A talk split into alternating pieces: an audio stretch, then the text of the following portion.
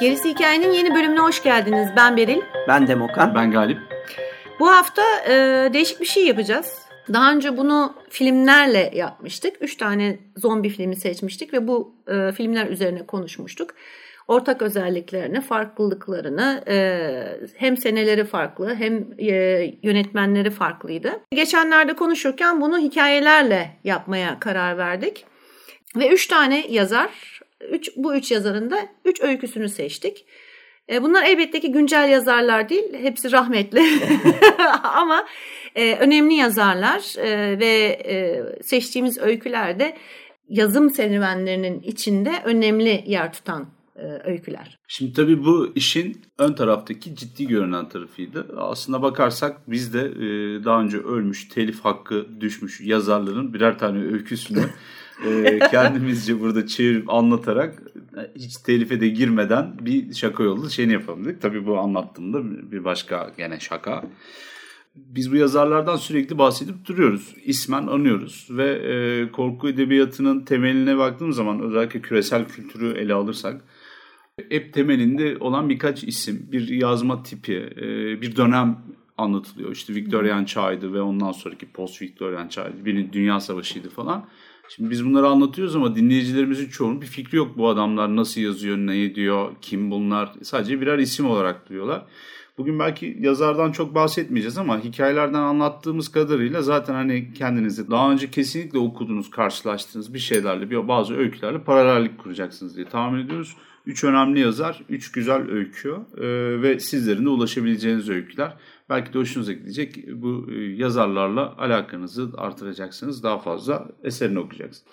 E, bunun bir amacı da şimdi bu öykülerin bir kısmı hatta çoğu diyeyim özellikle sürekli bahsettiğimiz yazar bazı yazarların çoğu eseri dilimize çevrilmiş değil ve biz bunların adlarını sürekli atfederek aslında birazcık da Türkçe'ye çevrilmeleri için teşvik etmeye çalışıyoruz. Yani en azından birkaç kişi sorarsa belki hani aa evet soruluyor ve biz bunu çevirilerin gibi bir e, yankı oluşturur diye düşünüyoruz ama tabii bu bizim iyi niyetli düşüncemiz. E, gene de eğer yapabiliyorsanız e, diliniz varsa muhakkak e, İngilizce çevirileri var. Fransızcadan da olsa, Almancadan da olsa zaten bir kısmı İngilizce.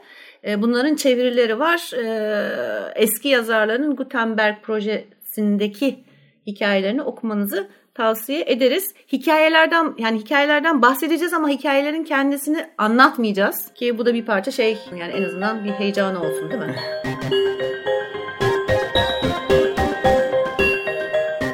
Bu hafta seçtiğimiz yazarlar Nathaniel Hawthorne, Guy de Maupassant ama Guy de Maupassant, Guy de Maupassant diye mi okunuyor onu bilmiyorum. O yüzden kusura bakmayın. Bildiğim kadarıyla söylüyorum. Bir de Al Algernon Blackwood ya da Algernon Blackwood. Bu üç yazardan üç öykü seçtik. İlk olarak Nathaniel Hawthorne'un The Ambitious Guest öyküsünden bahsedeceğiz. Bunun bildiğim kadarıyla çevirisi yok. Ben de görmedim. Eğer ben... çevirmek istesek e, hırslı yolcu filan hırslı e, ziyaretçi filan gibi mi çeviririz? Misafir dersin. Misafir. Yani. Misafir oluyor. Hız, e, hırslı misafir. Hırslı belki. misafir. Hırs da değil de Hırs da ne? değil de ne şey Ambition aslında. Ne? Ambition şey yani hırs da hayalperest aslında tutkulu bir daha uygun olurdu Şuna. bu hikayeye. Olabilir, yani. olabilir. Yani işte belirli eylemini görseydik azimli derdik. Ee, azimli de, de diyebilirdik ama işte evet, burada şu anda sadece, sadece hani geleceğe dair bir hırsını Aa, görüyoruz. Aslında şey de olabilir, idealist. Gördüğünüz gibi hani çevrilirse iyi olacak. E, çevirmenlerimizi, e, yayın evlerimizi çağırıyoruz. Bak biz burada iki dakikada çeviremedik ama mutlaka birileri çevirecektir. ya şey de nedir azimli ya da hırslı diye yapıştırıp geçecek bir sürü yayın evi de var burada öyle sabun köpüğü işi şey yapacak. Çünkü bir sürü klasiklere baktığımız zaman hadi bizimkileri çevirmemişler biliyoruz ama böyle hani abuk subuk çevirilerle de karşılaşıyoruz. Evet. Var çok var. Şimdi Nathaniel Hawthorne 1804-1864 arasında yaşayan e, Amerikalı bir yazar ve Edgar Allan Poe'la hatta Fransa'da birazdan konuşacağımız Guy de Maupassant'la filan böyle beraberce dönem anlamında kısa öykünün de böyle babalarından kabul edilen yani öykü tarzının kısa öykü tarzının da modern kısa öykünün hani yaratıcıları gibi de düşünülen bugünkü şeklinin ortaya çıkmasında ilk adımları atan isimlerden biri olarak görülüyor. Hem romanları var hem kısa öykü yazıyor.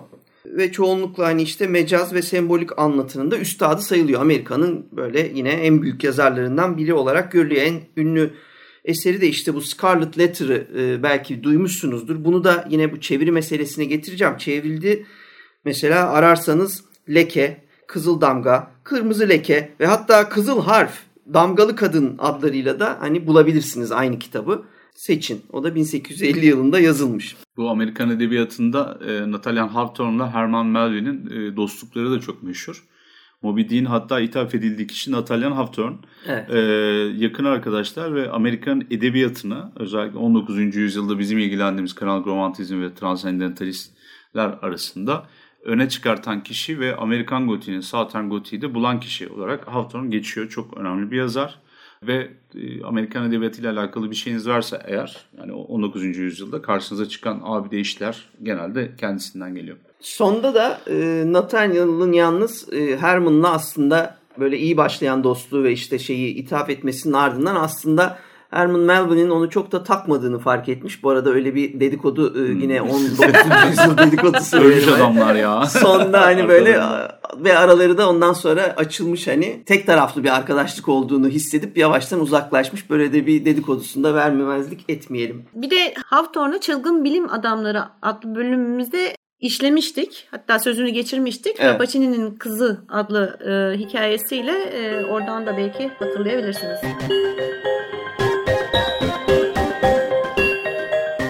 Evet şimdi Ambitious Guest o da bizim e, misafirimiz oluyor. Bu önce bir dergide yayınlanıyor. Ondan sonra Twice Told Tales'da 1841'de yeniden e, yayınlanıyor. Önce 1835'te New England Magazine'de yayınlanan bir hikayesi.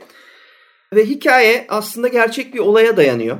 1826 Willie faciası diye bir şey var. Beyaz Dağlar White Mountains'da Crawford geçidi diye bir yer var Amerika'da ve e, burada olan olayı aslında e, hikayeleştirmiş. Kendi biraz da hayal gücünü katarak olayın hem sembolik yanını göstermiş hem orada işte biraz ironi biraz mecaz yapmış diyebiliriz. Ve bu olayda o dönemde aslında çok ses getirmiş bir olay. Bu Crawford geçidinde yaşayan bir aile var. Evleri uçurumun dibinde geçidin ağzında ve bir e, felaket oluyor. İşte kötü havada toprak kayması oluyor. Bunlar da evde Allah ezileceğiz biz diye evden kaçıp güvenli bir yere sığınmaya çalışırlarken e, maalesef e, bütün aile toprak kaymasının altında ölüyorlar. E, ve garip bir şekilde aslında tam eve doğru giderken bu çağlayan bir anda yol değiştiriyor. iki yana ayrılıyor. Evin çevresinden dolaşıp geri kalan herkesi öldürüp her şeyi yıkarken eve hiçbir şey olmuyor. Yani evden çıkmasalardı başlarına bir şey gelmeyecekti. Gerçek hayatta böyle bir olay oluyor. Ondan sonra da sevgili Hawthorne alıyor bunu hikayeleştiriyor. O dönemde çünkü çok büyük bir etkisi var.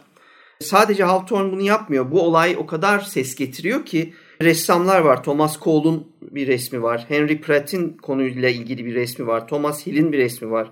Şair Lydia Sigourney bir e, şiir yazmış filan. Bayağı böyle sanat dünyasını etkileyen bir olay oluyor. Ses getiriyor. Bizde olsaydı benzeri diye düşünüyorum. Büyük ihtimalle e, bu Darwin ödüllerine falan gönderirdik böyle bir şeyi. Çünkü yani şimdi gülüyoruz ama ne bileyim e, memleketin en komik haberinin Nevşehir'de vaktinde Ürgüp'te kahvede kağıt oynayanların üzerine çatıdan inek düşmesi gibi ve anında galiba 3 kişiyi falan da öldürmesi gibi bir durum vardı. Benzeri bir durumun sanat camiasında ve işte o dimalarda yaratacağı tahribatı düşünüyorum. o düşen çığ kadar etkisi olmuştur herhalde.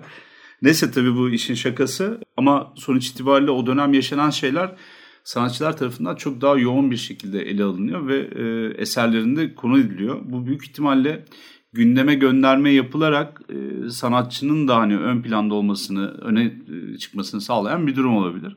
Çünkü o dönem yaşanan birkaç facianın üzerine mesela e, yazılmış olan eserler olduğunu biliyoruz. Mesela bir örnek gene e, Moby Dick, e, Moby Dick galiba ilk şeyin görülmesi Moby Dick'in de mesela böyle bir deniz faciası üzerine bir balinayla karşılaşıp bir kaza geçiren e, denizcileri konu alan bir hikayeden yola çıkarak anlatılması söz konusu. Hı hı. İşte batan e, gemiler ve gemilerin üzerindeki kazazedelerin e, salındığı bir meşhur Medusa var. E, evet. Fransız fırkateyni. Fırkateyni diyorum ama firkete diye zaten hani orijinal kelime.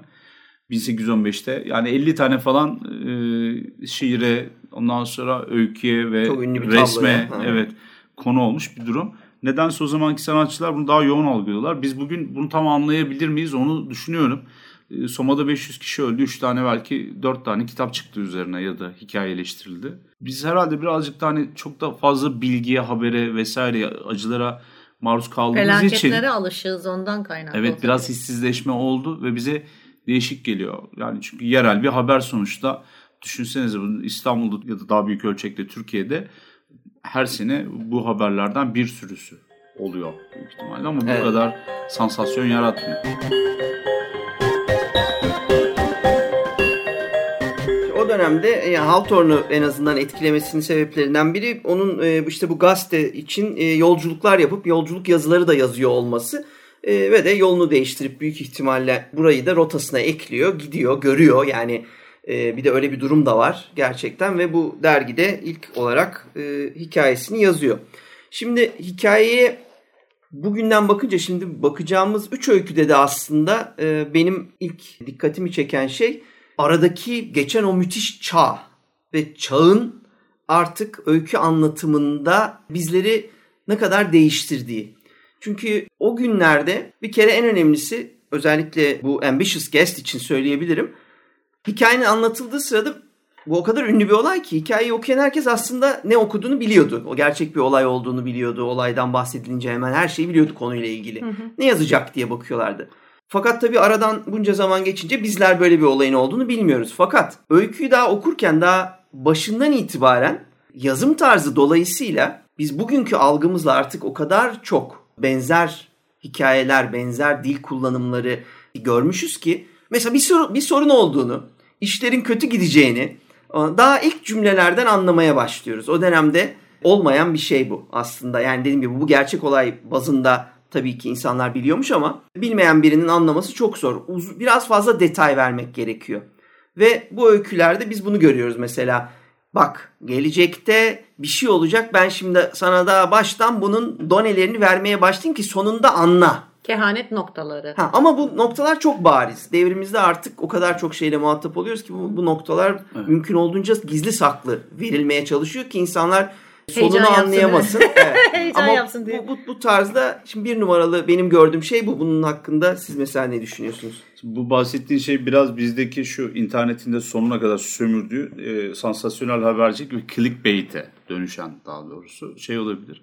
Oltalama hikayesi. Yani bir YouTube videosunu e, görüyorsunuz mesela öyle bir kapak resmi kullanıyorlar ki ya da öyle bir başlık bilmem ne yaptım çatıdan düştüm falan derken işte hani çatı dediği yer bir buçuk metre çıkıyor falan böyle hani oltalama gibi bir şey oluyor clickbait diyorlar buna.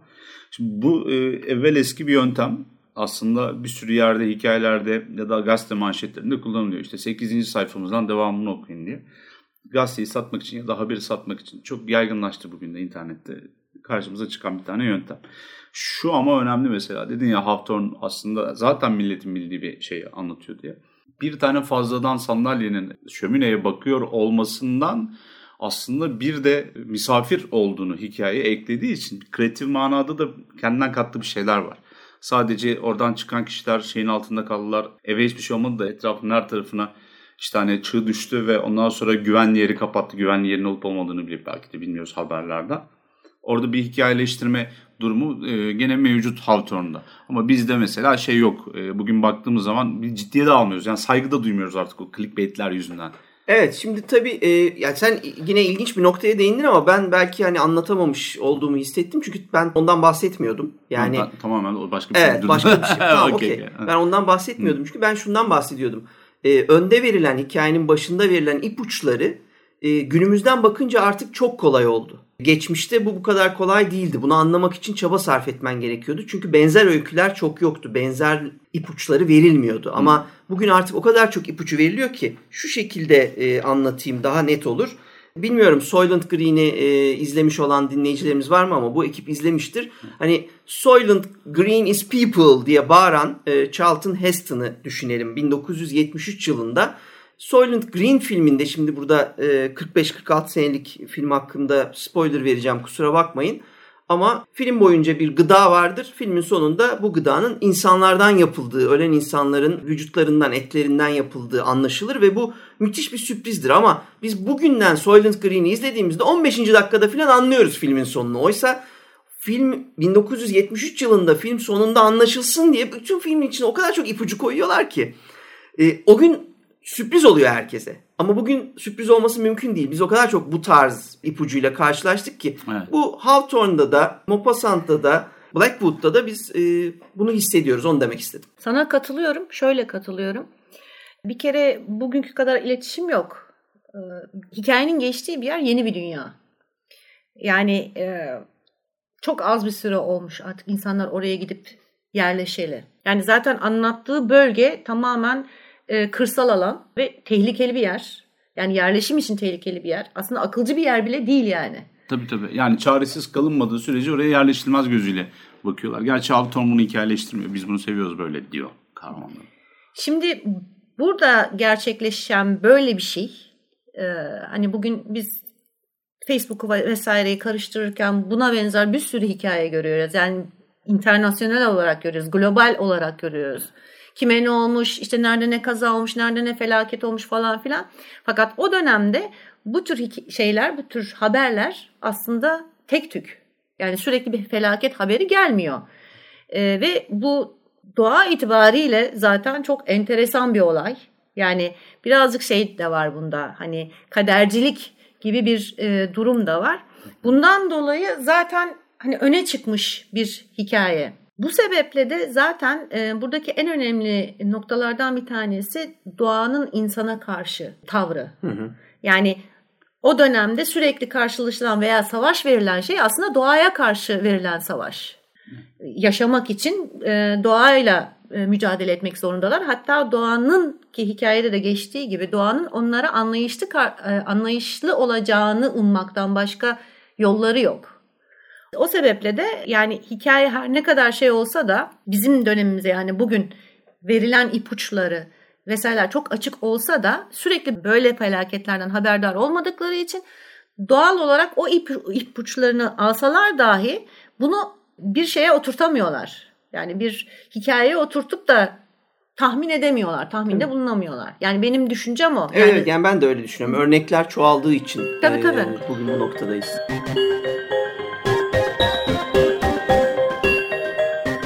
De tabii yayın da önemli. Daha evvel bunu araçların, imkanların ya da tesislerin e, uyumuyla ya da çoğun, çok olmasıyla alakalı da yorumlayabilirsiniz. İstediğiniz gibi düşünün söyleyin.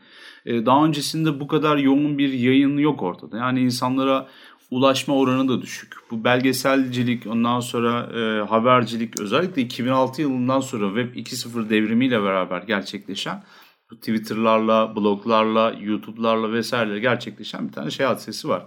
İnsanlar yayın yapıyorlar. Instagram'la beraber düşünün. İnsanlar her yerden bir içerik, bilgi e, üretiyorlar. Yani bu bir yeri geldiğinde Hawthorne'un anlattığı gibi bir hikaye de oluyor. Bir vakanın canlandırılması üzerine bir düşünce, yorum da oluyor. Yeri geldiğinde olay yerinden aniden bildiriyorsunuz. Dünyanın öbür tarafında gerçekleşen bir şey size çok yabancı değil. Bir anda karşınıza çıkabiliyor bu yorum nedeniyle de biz bir sürü şeye maruz kalıyoruz. Ve televizyonlarımızda belgeseller gösteriyor. Düşen çığları anlatıyor. Bir yerde yaşanan felaketleri anlatıyor.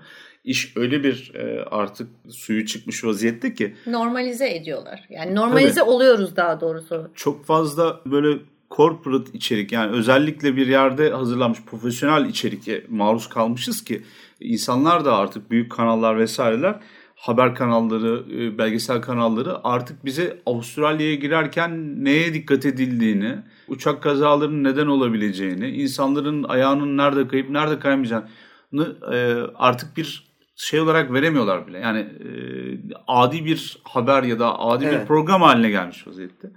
O zaman insanlar küçük, dünya çok büyük. Bilinmez bir yer. 1805'te doğmuş şey.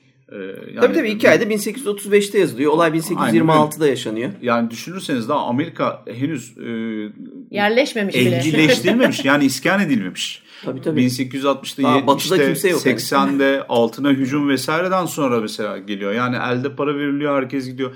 Yani bu bahsettiğimiz hepinizin hatırlayacağı Red Kit'e kadar çizgi filmlere falan bile konu olmuş olan bu Pioneer, öncü Frontier hikayesinin başlamasına daha bir 50 sene var evet. neredeyse.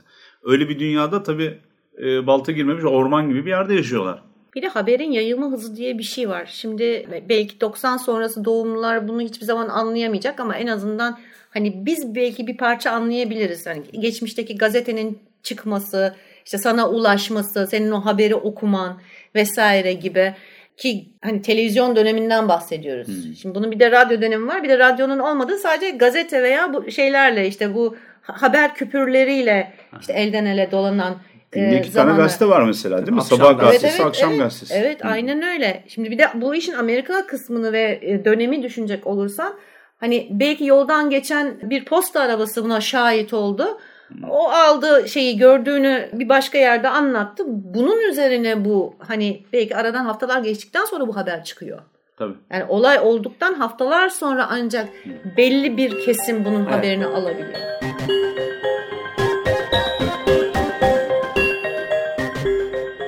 Şimdi e, işin bu haber yanını dışında bir de şunu da hani altını çizmek istiyorum ben e, ki bu edebi kelime kullanımı, cümle kullanımı olarak da aynı şekilde bize yansıyor bütün bunların yanı sıra. Yani biz daha birinci cümlesinde mesela normalde e, kaza gerçek olay Ağustos ayında olurken Hawthorne olayı mesela Eylül ayına çekiyor. Çünkü çok basit bir şekilde mesela bunun şeyde karşılığını bulabilirsiniz. Northrop Frye'ın Anatomy of Criticism kitabında sonbahar hani trajedi mevsimi olarak anlatılır. Hı hı. Ve çok doğal olarak yani mevsimsel bir değişim olarak da düşünürseniz yağmurların arttığı filan bir dönemde bize daha birinci cümlesinden yani One September Night diye başlayan bir öyküden bahsediyoruz yani bir Eylül gecesi. Bir Eylül akşamı. Aynen öyle. Bir Eylül akşamı. Rastladım size çığın altında. Öyle olduğu için daha buradan bize şimdi başlıyor done vermeye. Ondan sonra ama aynı anda mesela o Eylül akşamında bize çok güvenli bir ortam anlatıyor. Böyle insanlar bir aile e, ateşin başına oturmuş. Ateşin içine böyle kozalaklar işte yukarıdan düşen ağaçlardan düşen dallar falan böyle. Şimdi bir yandan tependen düşen dallar var uçurumdan. Bu bilgiyi veriyor. Diğer yandan yakacak ateş var. Kozalak var. Evin ısınıyor. Mis gibi de kokuyordur. Ardından kapıdan ama bir yandan rüzgar öyle bir vuruyor ki böyle çığlık ve ağlama seslerine benzer sesler çıkarıyor. Bizi sürekli Hawthorne böyle e, sürüncemede bırakıyor. Bir o insanların mutluluğunu anlatıyor. O ateşin başında olmanın verdiği huzuru anlatıyor. Diğer yandan da bunun için bulundukları noktanın ne kadar aslında böyle doğaya açık Berlin dediği gibi doğanın göbeğinde olduğunu anlatıyor. İnsanlardan bir yandan da uzak olduğunu anlatıyor. Kendilerini toplumdan ayırmış bir uçurumun ağzına e, bir ev yapmışlar. Biz burada hikayenin daha ilk birkaç cümlesinde mesela niye bu evin orada olduğunu anlıyoruz. Çünkü tamam hissediyoruz ki bir tehlike var. Uçurumun dibine niye şey yapılsın? Arada bir tepeye taşlar düşüyor, bir şeyler oluyor falan. Ama diğer taraftan da istediğin kadar ateşin var. Odunun var, kozalağın var. Ondan sonra yakında akan bir su var. Suya ulaşabiliyorsun. Bakın bunlar 1800'lü yıllar için Lüks. hayati şeyler. Evet. Yani hem lüksler hem hayatiler. Yani bunlar olmadan yaşayamayacak bir dünyadan. Yani bunları bugün anlamamız çok zor. O yüzden bu detaylar inanılmaz önemli. Bunlar başta verilince bugün bizim çok dikkatimizi çekmiyor. Ama o gün için bunlar çok önemli detaylar. E, misafir geldiği zaman ona ayı etinden bir e, ziyafet veriyorlar filan. Böyle öyle detaylar var ki yani aslında böyle o yalnızlıklarının içinde bu aile çok lüks ve rahatta bir hayat yaşayacak bir ekosistemin içinde. Bunu da anlatıyor. Bir de genel olarak hikayenin e, atmosferinde şöyle bir şey var. Yani ev, ev için ve ev halkı için vurgulayıp durduğu ev halkının kendi hayatından memnun olduğuna dair bir ısrar var. Evet. Uçurumun kenarına e, yapmışlar evi ama uçurumun onlara onlarla anlaştığına dair bir inançları var. Yani evet arada bir taş gönderiyor ama Hani bize es geçiyor, bize anlayışlı davranıyor. Hani arada bir kendini hatırlatıyor bize unutmayalım evet. diye gibi bir söylev var hikayenin içinde. Yani orada çok önemli bir nokta var. Yani evet toplumdan uzak doğaya açık e, bir yerde yaşıyorlar. E, ve buna rağmen doğayla uyumlu yaşadıklarını anlatıyor girişte. Evet. Ama bir yandan da doğanın aslında yine kendi istediğini yaptığını bunlara lütfettiğini de anlatmaya çalışıyor. Evet. Tabii şey de var. Yani doğanın içindeler fakat dediğiniz gibi e, hali hazırda hem lüksleri hem bir kurtulma senaryoları da var. Yani diyor ki eğer çok büyük bir şey olursa benim güvenli bir yerim var. Biz hemen orada iki dakikada kaçarız. Sesi de duyarız. Çığ gelene kadar ya da toprak kayması bir şey. Zaten biz o korunaklı yerimize gideriz. Ondan sonra da hiçbir şeycik olmaz. Geri geliriz. Yani işte hani ev kar altında kalmış kalmamış onu bir şekilde halleder. Ama biz canımız kurtulur diye aynı şekilde söylüyorlar. Yani her şeyleri var. Çünkü yoldan geçen herhangi bir yabancı ismini bile bilmedikleri ilk defa karşılaştıkları birine eve misafir olarak alıyorlar. Misafiri dinliyorlar. Onunla, e, onunla tamamen açıyorlar kendilerini. Yani hırlı mıdır, hırsız mıdır, silah tüfeği var mı, işte hani e, haydut mu değil mi, karımıza kızımıza bir tasallutu olur mu, soyar mı bu bizi falan diye hiç baba düşünmüyor. Gayet e, ocağın başına, şöminenin başına geçiyorlar. Karısı o esnada yemek hazırlıyor. Kızın yanakları kızarıyor. Utangaçlıktan şuydu buydu. Yani anlatabiliyor muyum? Zaten orada fantastik bir düzlemden bahsediyoruz. Amerika hiç öyle olmamış bir yer. Evet yani burada bir minik detay var. Burası bir han gibi de çalışıyor. Yani öyle bir durumları var. Yani bir e, eski usul bir hana benzediği anlatılıyor. Yani gelen geçenlerin de e, o Uğrak. uçuruma girmeden önce uğrayıp araba posta arabası geçerken orada dinlendikleri falan. Yani böyle bir hizmet de veriyorlar aslında.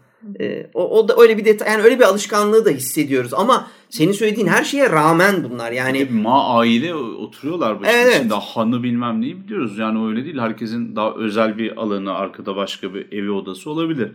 Burada anlatılan bayağı evin salonu gibi bir ortam var. Herkes ateşin başına toplanmış. Dışarıdan bir de komşunun oğlu gibi almışlar, koymuşlar. Başka şey gibi bir hikaye ben mesela algıladım. Sahne öyleydi. evet. Her ne kadar hani onlar uyumlu yani doğayla uyumlu olduklarını ve bundan memnun olduklarını, yaşayışlarından memnun olduklarını düşünseler de bir yandan da kaçış planı yapıyorlar. Bu da şunu gösteriyor. Aslında bir yandan da doğaya karşı bir e, yani doğayla karşı karşıyalar. Yani Hı. E, bir challenge var ortada. Yani hem uyum var hem bir de meydan okuma var yani.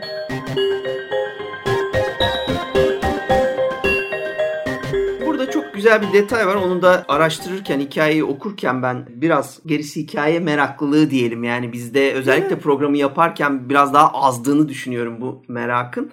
Ee, ben biraz ya bir dakika bu niye böyle bir yer yazmış Hawthorne hani gibi bir yere gittim. Yani niye bu kadar detayına inmiş bu doğa ve insan ilişkisinin ve o sırada şunu buldum.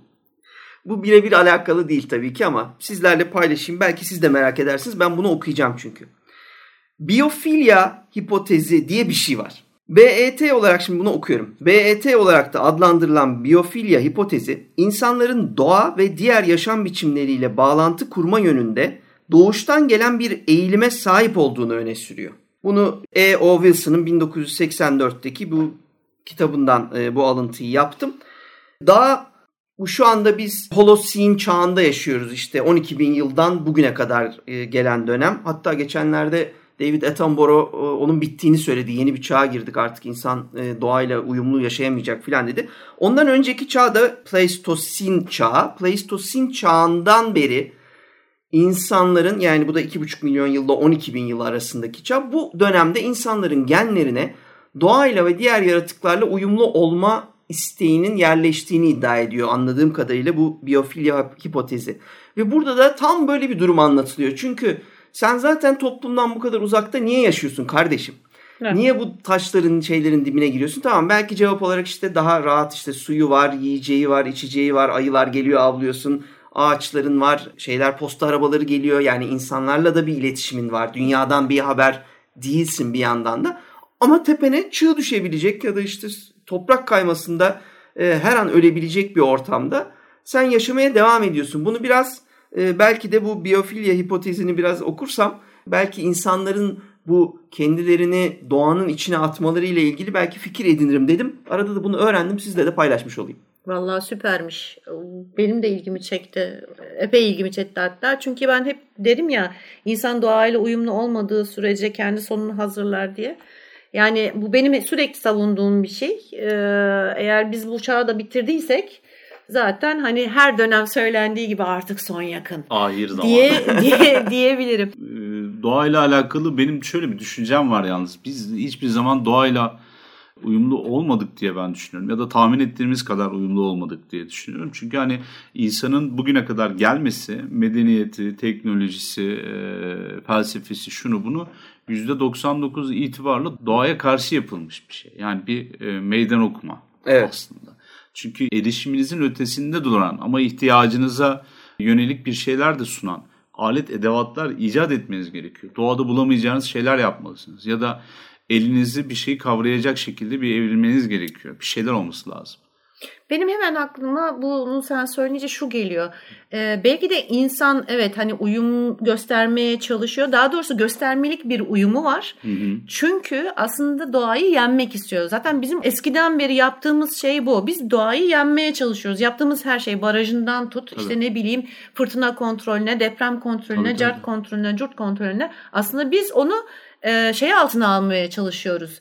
Yani ehlileştirmeye çalışıyoruz ve yönetim altına almaya çalışıyoruz. Doğru. Aslında benim demek istediğim de şu. Buradaki kavram karmaşası birazcık hani doğayla uyum derken doğaya hiç ses çıkartmamak ya da doğanın işleyişini bozmamak olarak düşünülüyor. Böyle bir şey yok. Eğer doğanın işleyişini bozmazsanız doğa gelip sizi bozar. Yer, evet. Ee, yani o su kanallarıyla e, ıslah etmezseniz eğer bataklıkları ne ev ne bark hiçbir şey yapamazsınız. Hayvanlar gibi terraforming yapmış. İnsan ilk yola çıktığı günden beri. Şehirler kurmuş, tarlalar düzenlemiş, ıslah etmiş, yerleri ayırmış, madenler kazmış. Yani kaçınılmaz olarak hep bir e, doğaya karşı yaptığımız bir şey var. Ama bu şu demek bence. Yani doğaya karışmanız lazım. Evet doğanın içerisinde durursanız eğer bir başka deprem ya da hani sel akıntı sizi alıp götürebilir. Sizden güçlü bir hayvan alet kullanmayı bilmiyorsanız, taş atamıyorsanız uzaktan, ok mızrak yapamıyorsanız bir tane ayı gelir sizi öldürür. Siz doğanın içerisinde ben varım e, diye kendinizi göstermeli ve isteğinize göre doğayı bir daha şekillendirmesiniz. Yani o terraforming dediğim hadise birazcık da o. Öbür türlü ama tabii şey değil. Doğayı tamamen yok edelim, üstünden geçelim, içinden geçelim böyle bir şeyden bahsediyorum. Doğaya katışalım. Yani doğanın farkında olalım. Doğaya göre davranalım eyvallah ama doğayı kendi haline bırakmak hızlı Yok değil. tabii öyle bir şey yok zaten. İlkenler basar bizi yani. Yok öyle kadar. bir şey olmamalı doğru söylüyorsun. Zaten bu e, bu hipotezde de daha araştırmadım ama basitçe gördüğüm yani insanın bütün bu söylediklerine rağmen hala o bağlantı kurma hissinin genlerinden gelme ihtimali. Zaten o kadar basit bir şeyi söylüyor. Evet, evet. Sürekli bir o içinde olmaya çalışıyor ve e, o seni yendim doğa demek e, ve sonunda daha iyi bir noktaya, daha refaha ulaşmaya çalışıyor. Evet. Fakat burada e, mesela benim hani belirtmek istediğim bir nokta var. O da şu. E, doğadaki bütün hayvanlar e, doğayla ahenk içinde yaşıyor. Şöyle ki yani uyum dediğimiz aslında ahenk. O da nasıl? Onlar da aslında kendilerine göre şekillendiriyor doğayı. Tabii, tabii. Yani bir e, köstebek e, Uyuyor, nihayetinde tabii. çukur kazıyor veya tabii, işte ne bileyim. Kunduz baraj yapıyor kunduz, gibi. Ya işte aynen evet, böyle yani kendine göre tabii ki doğayı şekillendiriyor evet. ama şu var e, doğanın kabul etmeyeceği şeyleri zorlamıyor doğaya. Yani nihayetinde bir doğa kanunu var ve o doğa kanunun içinde yaşamaya razılar hayvanlar. Aslında Biz insan olarak güçleri yetmiyor desek. Evet. Hayır ama yani zaten tamam güçleri yetmiyor. Tabii çünkü zeka evet yani şöyle söyleyeyim zeka e, her şeyi bozuyor mu acaba? Evet. Yani insanlar da aslında yaşayabiliyor. Mesela şuradan mı gireceğim hmm. ben.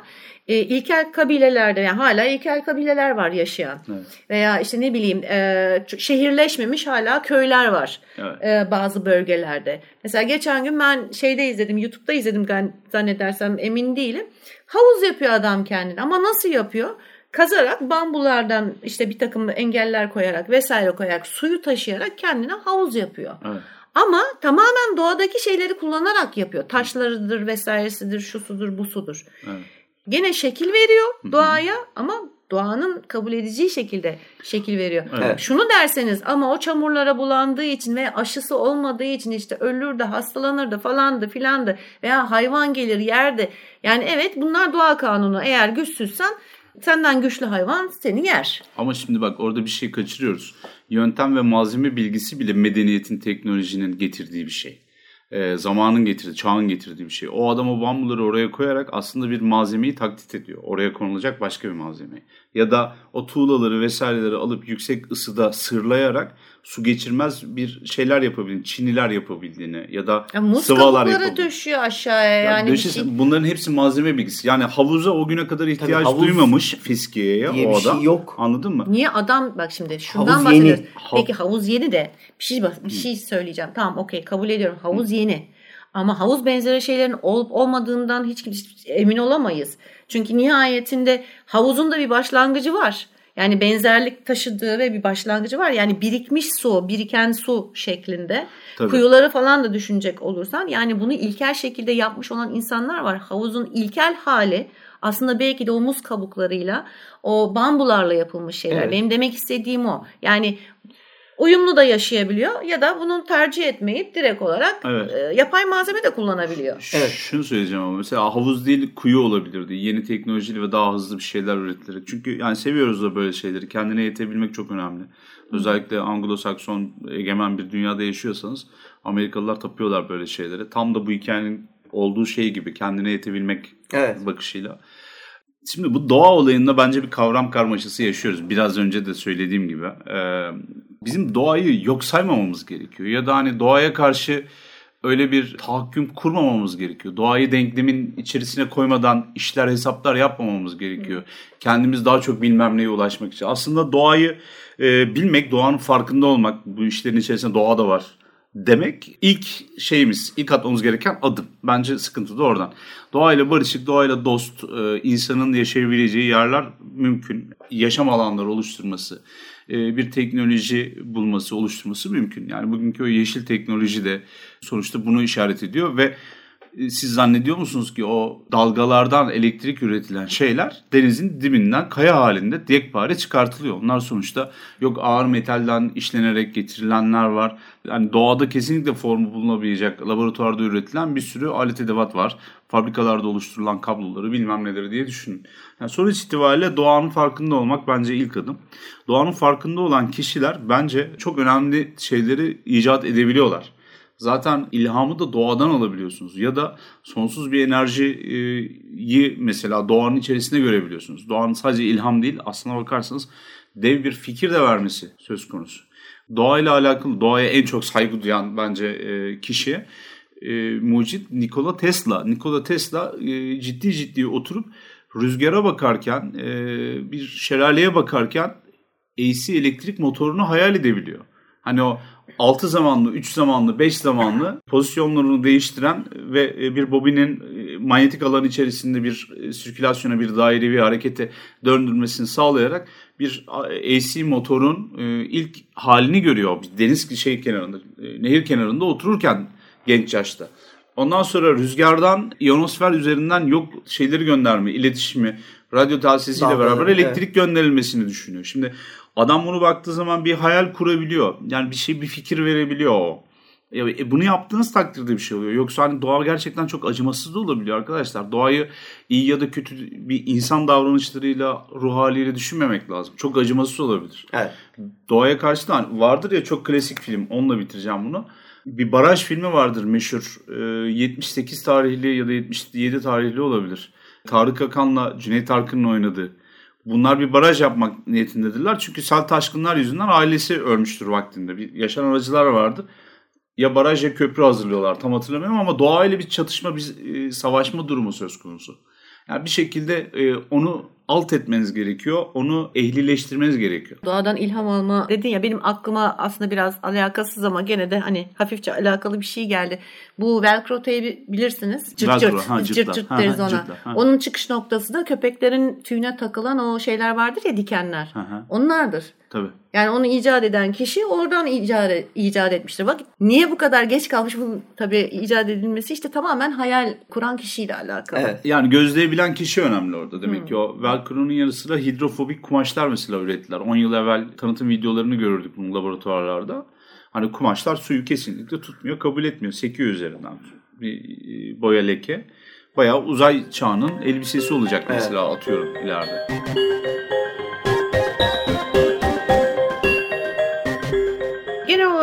Benim öyküyle ilgili aldığım ufak ufak notlar var. Hani gözüme çarpan e, şeylerle alakalı. Bir kere ortak kader. gibi bir tema var burada. Yani evet aile zaten birbirini tanıyor ama bunun işin, işin içine bir de misafir giriyor ve ortak bir kader yaşıyorlar. Ortak bir son yaşıyorlar. Evet. Aslında kaderleri ortak bir ölümde e, Birleşiyor. birleşiyor. Bir de belki de e, hikayenin anlatmak istediği şeylerden bir tanesi bu. E, şu insanın hani geride bir iz bırakma arzusu. Evet. Bu hikayede en baskın noktalardan bir tanesi bu tema. O da şöyle ki misafir diyor ki ben diyor işte kendim için bir heykel dikmek istiyorum. Heykel bırakmak istiyorum arkamda diyor. Ee, Bir tanesi de diyor ki ben diyor benim mezarım belli olsun. Mezarımda kim olduğum yazsın Evet. e, diyor. Biri de diyor ki yani ben gömülürken oram buram düzgün olsun o, yeter diyor. Her birinin farklı bir e, şeyi var aslında. Hayali var bu konuyla ilgili. Fakat her ne kadar hayal kurarsan kur, e, ne kadar düşünürsen düşün, e, sonun hiçbir zaman belli değil başına ne geleceğin ama bu hikayede evet e, nihayetinde arzularına kavuşuyorlar. Bir anlamda o düşen kaya işte onlar için bir heykel ve bir mezar taşı olmuş oluyor. Şimdi zaten burada biz olayın bir haberden çıkıp güzel bir öyküye dönüşmesinde Hawthorne'un çok önemli tabii ki bir e, etkisi, katkısı ortaya çok güzel bir sanat eseri koyması var. Bu dönemin etkileriyle de olan bir şey. Yani sadece bu doğayı ve olayı anlatmanın yanı sıra zaten ister istemez yükselen bu gotik ve e, yaklaşacak olan karanlık romantizmin de ilk etkilerinden bir tanesi olan mesela şeyi unutmayalım. Gotiği konuşurken özellikle uzun uzun anlatmıştık hani sublime yani bizim bu doğanın karşısında gör, hissettiğimiz aynı anda hem korku hem hayranlık duygusunu e, tanımlayan Türkçe'ye yüce diye çevrilmiş olan kelime. Burada tabii ki sublime'ı çok güzel kullanıyor Hawthorne. Diğer taraftan işin öykü tarafı, öyküleme tarafı çok önemli. Yani sadece yaşanmış bir olayı değil, Beril'in demin söylediği gibi iç dünyalara giriyor. Bunların dur- durumun yani bölgenin tehlikesini anlatmasının yanı sıra mesela bence şöyle bir şey de var. Bu insanlar hem orada yaşayan aile hem sonradan gelen misafirin biz e, anlattıklarından anlıyoruz ki kendilerini sistemin dışına çıkarmış varlıklar bunlar. O yüzden de bir ceza görmeleri bence mantıklı bir hale geliyor. Mesela yani öyküleme anlamında da e, toplumun dışına çıkmış biri işte sisteme uymuyor, evlenmiyor, çocuk yapmıyor. Çünkü o hırsları var gelecekte. Kök salmıyor. Hiçbir şey yapmıyor. Gelecekte e, şey olmak istiyor. Unutulmamak istiyor. Hatırlanmak istiyor. Belki yaşarken değil ama öldükten sonra mutlaka hatırlanacak bir hayat yaşamak istiyor. Diğerleri de nasıl olsa biz burada bulduk e, huzurumuzu bununla yetinelim aman deyip yine topluma karışmıyorlar. Bunun sonucunda da bir yandan bence öykü bunun, bunun sonucu olarak bir ceza gördüklerini de e, anlatıyor olabilir. Bir tane cümlesi var. Onu sizlerle paylaşacağım. Çünkü bu cümle e, bence öykünün özeti. E, maalesef Türkçesi çevrilmediği için çevrilince okuyacağız inşallah. It is better to sit here by this fire, answered the girl blushing, and be comfortable and contented, though nobody thinks about us. Yani bizi kimse düşünmüyor olabilir ama bu ateşin başında huzur içinde oturmak ve halimizden memnun olmak dışarılara gidip işte bilinmek için çaba sarf edip acı çekip rüzgarla savaşmaktan vesaireden iyidir demeye getiriyor. Bütün hikayede bana sorarsanız aslında bunu anlatıyor. Bu arada ironi demiştik başta. Burada mesela güzel ironilerden bir tanesi de tehlike anında emniyetli bir yerlerinin olduğunu söylüyorlar. Ve aslında felaket olmadan önce yaptıkları konuşmalar esnasında bir iki kere e, bu felaketten belki de kaçınabilme olasılıkları oluyor. Bunlardan Evet. bir tanesi de posta arabasının e, Gelmesi. e, gelmesi. E, hatta en başta söyledikleri evin güvenli olduğuna dair söylevlerini de unutup dışarı çıkma- çıkmaları aslında onları felakete götürüyor. Yani bir anlamda eve güvenli diyorlar ama felaket anında da o güveni terk ediyorlar. Nihayetinde böyle bir kader yani aslında kader de vardı ve bu oldu. Yani kurtulabilirler miydi? O da tam olarak kesin değil gibi bir şey de var. Ha, ve çok ir- ironik olan ikinci ve en önemli benim benim dikkatimi çeken en önemli nokta da kesinlikle işte bu halinden memnun bir mezar taşı bana yeter diyen aile bu kaza dolayısıyla belki de o dönemde Amerika'nın en ünlü ailesine dönüşürken hikayemizde var olan belki hiç olmamış ama belki de olmuş hiçbir zaman bilemeyeceğimiz misafir yani hırsları olup heykeli dikileceğini uman kişi ise hiçbir şey yapmadan öldüğü için kaybolup gidiyor. Burada da bu oyunu e, görmemiz lazım. Çok keyifli bir ironi var. E, onu da kaçırmayalım. The Ambitious Guest'te.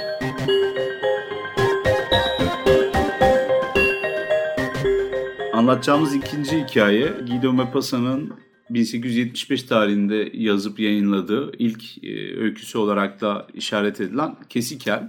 Kesikel tam da kendisinin e, yazarlığa, gazeteciliğe başladığı dönem içerisinde kendisini tanımladığı ve kendini e, yeni bir yazar çevresinin içerisinde kabul ettirdiği işlerden bir tanesi olarak görünüyor. Ve ondan sonra da zaten insanlar e, daha kıymetli buluyorlar. Realist ve naturalist e, yazar ve sanatçı çevrelerin içerisinde Paris'te kendine bir yer bulmaya başlıyor. O zamana kadar bir memur Maupassant. Evet. 1850 yılında doğuyor Guido Maupassant. Gi mi, Gü mü? Gi galiba. Ben Gi, Gi diye biliyorum. Galiba evet Gi. ama işte. Gi derler diye biliyorum yani öyle söylenir. Giderler. Nereye giderler diye. öyle söylüyorlar. Ya ben Gi diyorum neyse e, illaki bir bileni vardır ama kimden bahsettiğimizi anlayayım Maupassant yani. Maupassant tam bir döneminin içerisinde yaşayan bir Fransız burjuvası aslında. Biraz soylu bir şeyden de geliyor. Ailesi varlıklı bir yapıdan da geliyor. Annesiyle beraber e, büyüdüğü, birlikte büyüdüğü erkek kardeşi. İkisi klasikleri de okuyorlar. iyi bir edebi e, şey de alıyorlar. Kendisi Normandiyalı. Daha sonra Paris'e geliyor. Ve bu anlatacağımız hikaye de bu kesik hikayesinde de Normandiya'nın bir önemli bir yeri var. Çünkü hikayenin başlangıç noktası Normandiya'da geçiyor. Ve bizim Anadolu korku öykülerinde yaptığımız gibi aslında büyük şehirde anlatılan bir hikaye e, kırsalda geçen bir başka faciaya referans olarak anlatılıyor, başlıyor. 1875 yılında e, bir arkadaş grubunun bir e, ev partisinde bir punch içerek dağıttıkları büyük ihtimalle biraz da egzistansiyelist diyemeyeceğim tabii. O zaman öyle bir parti verdiklerini düşünmüyorum. Ee, bir parti... Bohem yaşıyorlar o zaman. Bohem, Bohem yaşıyorlar ama yani o kadar da hani ya geldik Ay, gidiyoruz şey falan ama... demiyorlar. Bir punchlı olacak iş değil orada. Fuhuş zina yoktur. ya da uyuşturucu. punch olayını çok merak ediyorum ve bir gün yapacağım yani. Punch içtik ama hani biz, biz de içelim biz de işte e, şey yapalım ya. Biz de Dağılalım içelim mı? yani hayır dağılmayalım. Evlere dağılalım. Evlere dağılırız.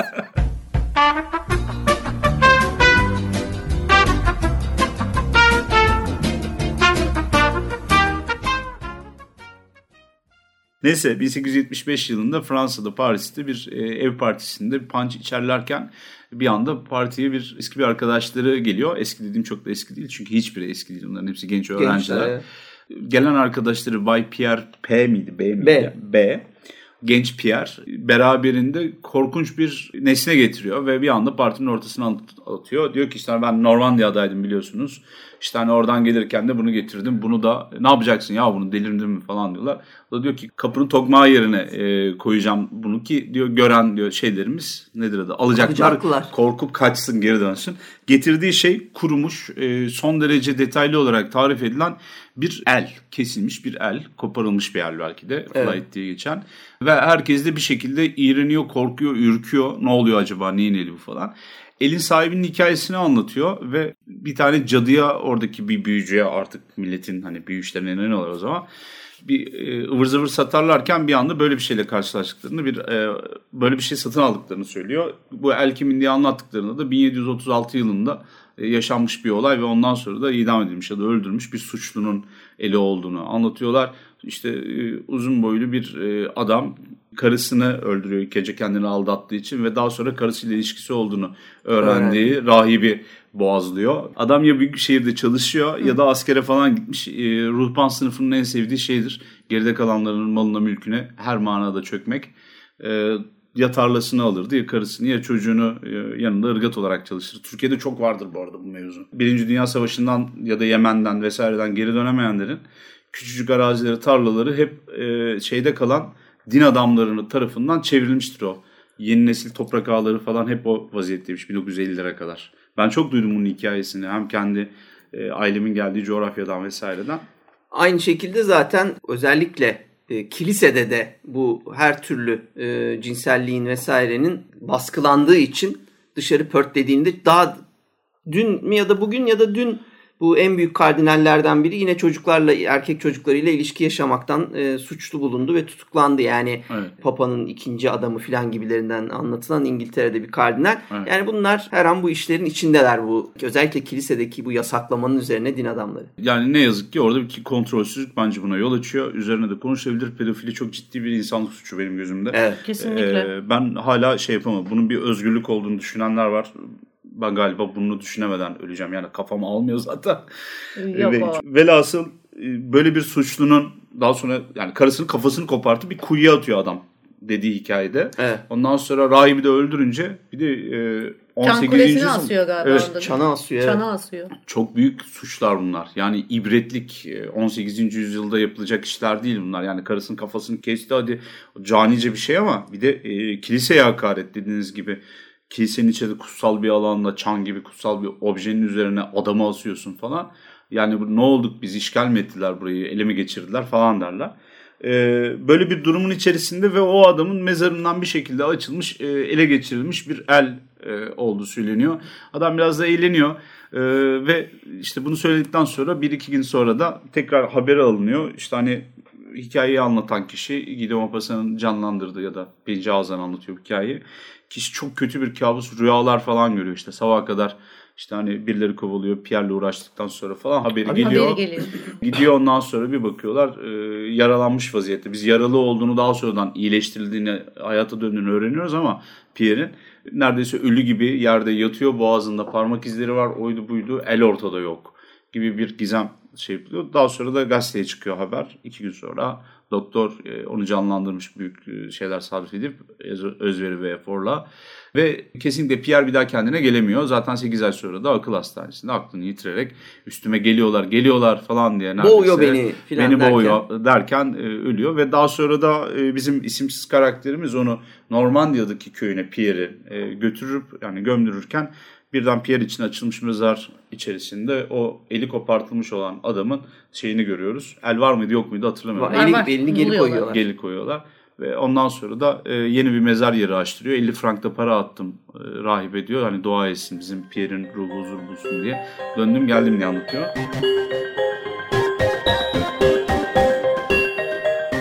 Şimdi bütün bu hikaye aslına bakarsanız 1800'lerin tam ortasındaki o dönemin çok aktif olan hikaye anlatıcılarının, korku hikayesi olmasa bile hikaye anlatıcılarının izlerini taşıyor. Guido Maupassant da genç yaşta 20-25 yaşında ve özellikle ilgisini çeken şeyleri oturup anlatmış. Ee, etkilendiği akım daha sonradan bunun ne kadarını takip etti etmedi tam onu kestiremiyorum ama bu hayalet hikayeciliği ve e, Fransızlar bu konuya biraz Fransız kalmış olabiliyorlar. İyi örnekleri Baudelaire falan üzerinden Poe'la Amerika'dan falan alınsa da yine de bu işin zirvesi e, İngilizler hayalet hikayeciliğinde. İşte terk edilmiş konaklar ondan sonra bir objenin lanetli olması falan hadisesi genelde İngiliz İmparatorluğu'nun e, büyük ihraç malzemelerinden, mallarından bir tanesi. Ama Fransızlar da fena değil ve boş değil bu konuda. Burada en yüksek olan e, tarafı bana sorarsanız inanılmaz çarpıcı ve etkileyici olması, gerçekçi olması bu hikayenin. Guido Maupassant'ı tanımlarken hep şunu demeyi ben e, çok severim. Muazzam bir gerçekçilikte e, ve çarpıcılıkta fantastik hikayeler anlatmakta ustadır kendisi. Gerçek dünyanın dışında gerçekleşen doğaüstü olayları konu ettiği vakaları anlatırken inanılmaz detaycıdır. Ve e, bir naturalistin ya da bir realistin özellikle iki akımın da şampiyonlarından biri genç yaşında ölse de özellikle duracağı gibi detaycı e, ve ayrıntılara çok önem veren insanlar efendim burada iğrenirmiş, e, şuymuş buymuş gibi e, fikirler anlatacağı şeyde bir sansüre yol açmayan, gördüğü gibi vurucu bir şekilde anlatan bir adamdır. Başka hikayelerinde de işte hani kopan kelleleri görürsünüz. işte hani e, hem uzuvları anlatır hem insanların başına gelen başka vakaları anlatır. Son derece çarpıcı ve karanlık bir anlatım şeyi vardır. Hayatın korkunçluğunu özellikle ön plana alarak da anlatır ve bu, bunu söylemekten de çekinmez. O konuda da bir ahlakçılık yapmaz. Bir de tabii unutmamamız gereken bu hikayenin anlatıldığı dönemde en yaygın olan şeylerden bir tanesinin definecilik olduğunu bir düşünmemiz gerekiyor. Özellikle Napolyon zamanında başlayan ve Kuzey Afrika'ya doğru yapılan açılımlar esnasında birçok mumya, birçok define e, bir şekilde Fransızların da eline geçiyor. Ve e, 19. yüzyılın en büyük hikayelerine baktığın zaman gizem hikayeleri, doğunun bilinmezlikleri e, ve ondan sonra Mısır'ın gizemleri gibi şeylerin yüksek olduğunu görüyoruz.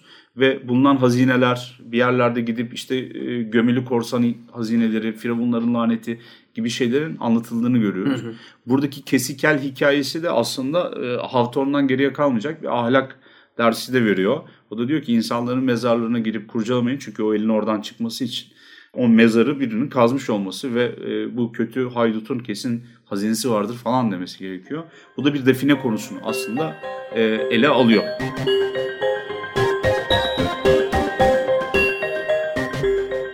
Bu Galip'in söylediği iki tane şey çok altı çizilisi şeyler. Bir tanesi o Punch'la başlayan Gençlik Partisi belki de Teen Slasher'ın ilk örneklerinden birini yazmış diyebiliriz yani. Hani onu bence unutmayalım. Yani öyle bir e, çünkü hem gore var e, öykünün içinde hem de gençler var ve çok e, şey böyle umursamazca davranan gençler var ve bunun cezasını çeken e, insanları görüyoruz. Burada öyle bir hikaye var.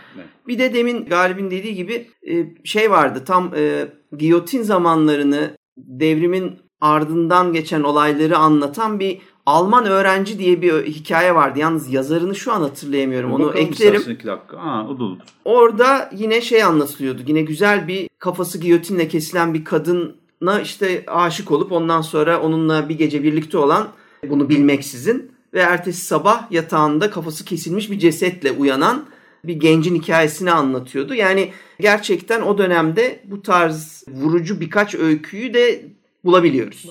Yani hikayeye gelmeden bir not vereyim bu giyotin hikayesiyle ilgili olarak.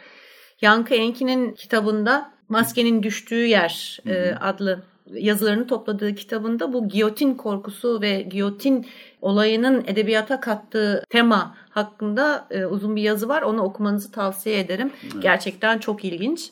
Şimdi hikayeye gelecek olursak benim iki şey dikkatimi çok çekti bu hikayede. Bir tanesi elin flayed. Şimdi flayed dediğin zaman bu tam olarak kesilmiş değil de senin dediğin gibi hani koparılmış, hani yırtılmış gibi e, algılıyorum ben Tabii. bunu. Kopup, koparıp alınmış. Ha, yani koparıp çalınmış alın... çünkü orada orada bir şey. Tamam fakat başka bir şey daha çağrıştırıyor bu Hı. bana. Elin kendi kendine oradan e, çıkmış olabileceği. Hı. Evet. Şimdi bu ilk bir yani bu bunu bitiyor olarak ben o şey, nedense algıda benim düşünme şeklimle Hı.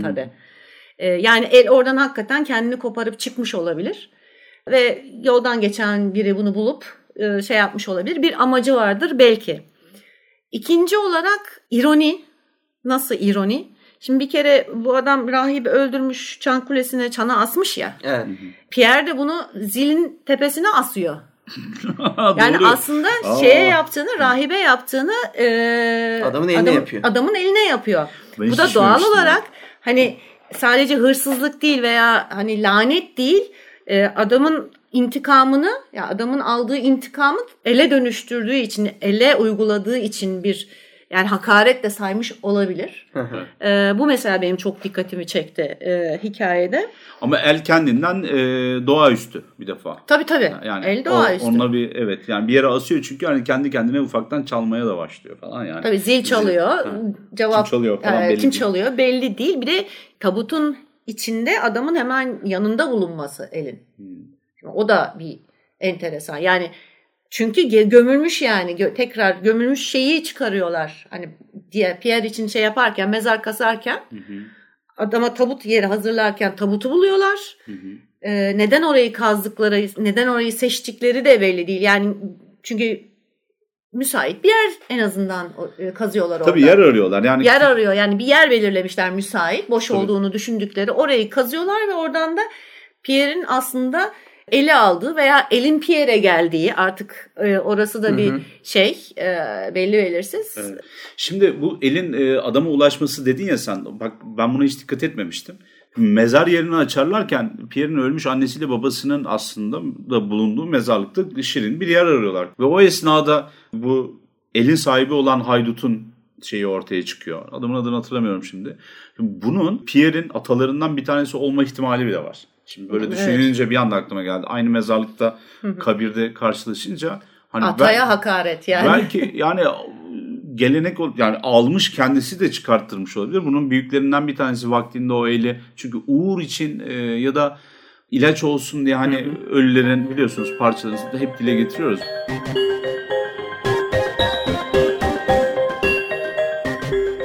Şimdi burada Pardon, şeyi e, anlamak istedim. O zaman bu el hiç çıkmamış mı sizce? Bilekten kesili olduğunu görüyor. Ondan sonra bedenin yanında olduğunu görüyor. Çıkarıp gösteriyor sonra tekrar içine atıyor.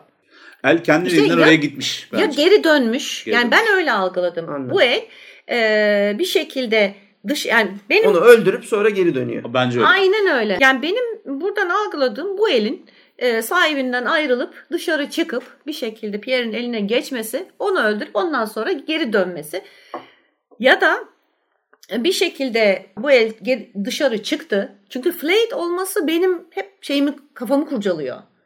Yani hani ya bir dışarıda olsa beden, hani dışarıda bulunmuş olsa tabut, o zaman diyeceğim ki bir köpek möpek hani çekti bunu.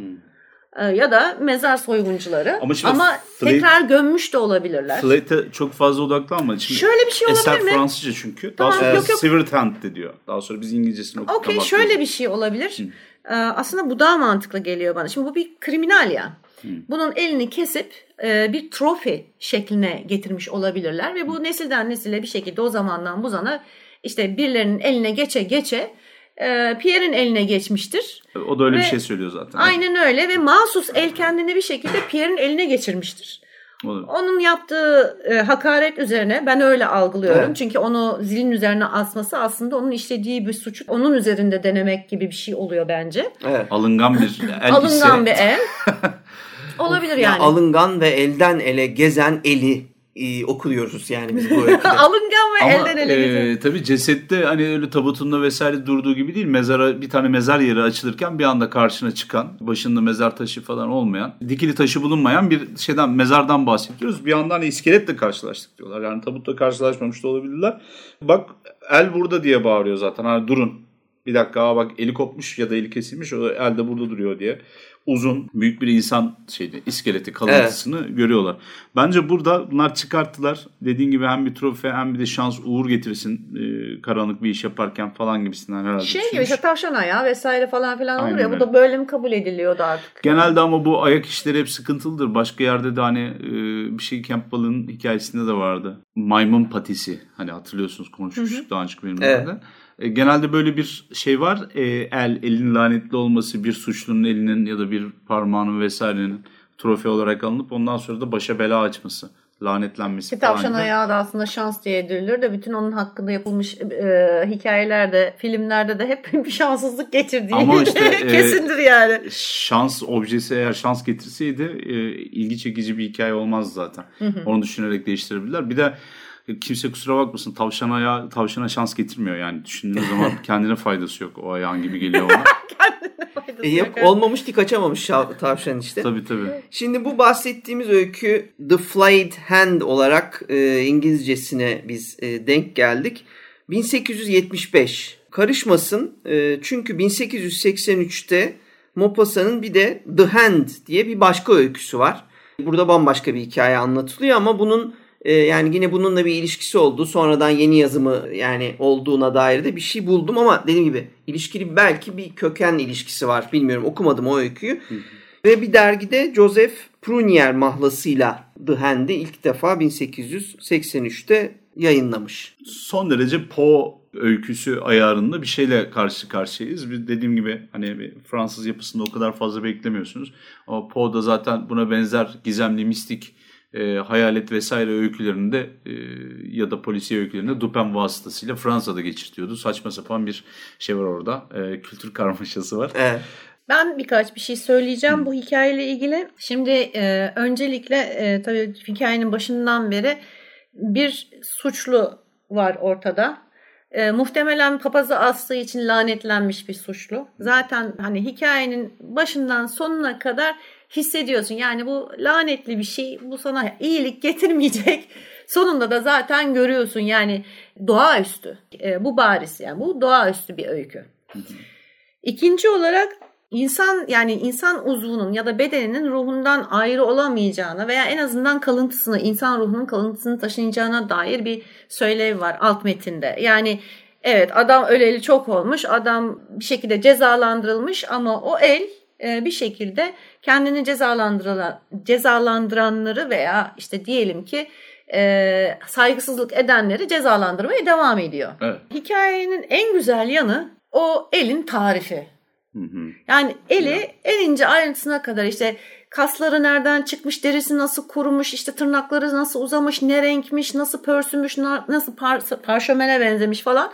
Bunları ayrıntılarıyla anlatıyor ve gerçekten ortaya tür, yani çok neşeli bir ortamda tüyler ürpertici bir sahne çıkıyor. Bir de şey de var kahramanın, Pierre'in arkadaşının tüm bu olaylar içerisinde eskiyi yad etmesi. Hı hı. Yani bir anlamı olması. O kadarcık kısa bir hikayede karakterlerin belirgin bir takım özelliklerinin olması, bir geçmişinin olması. Yani bir hikayesi var karakterlerin. Hani evet. düz karakterler değil. O kadarcık sayfaya canlı karakterler eklemiş. Yani Doğru. sadece şey bile değil mesela o toplantı esnasında verilen cevaplar bile aslında karakterlerin kişilikleri hakkında ciddi bilgi veriyor Evet. insana. Evet. Bu çok büyük bir ustalık. Evet bizim e, tabii ki edebiyat olunca konumuz gevezeliğimiz iyice tuttu. Bir bölümde bitiremiyoruz. E, ikinci bölümde Üç Yazarın Üç Hikayesi bölümümüze devam edeceğiz. Bizi dinlediğiniz için teşekkürler. Görüşmek üzere. Görüşürüz. Görüşürüz.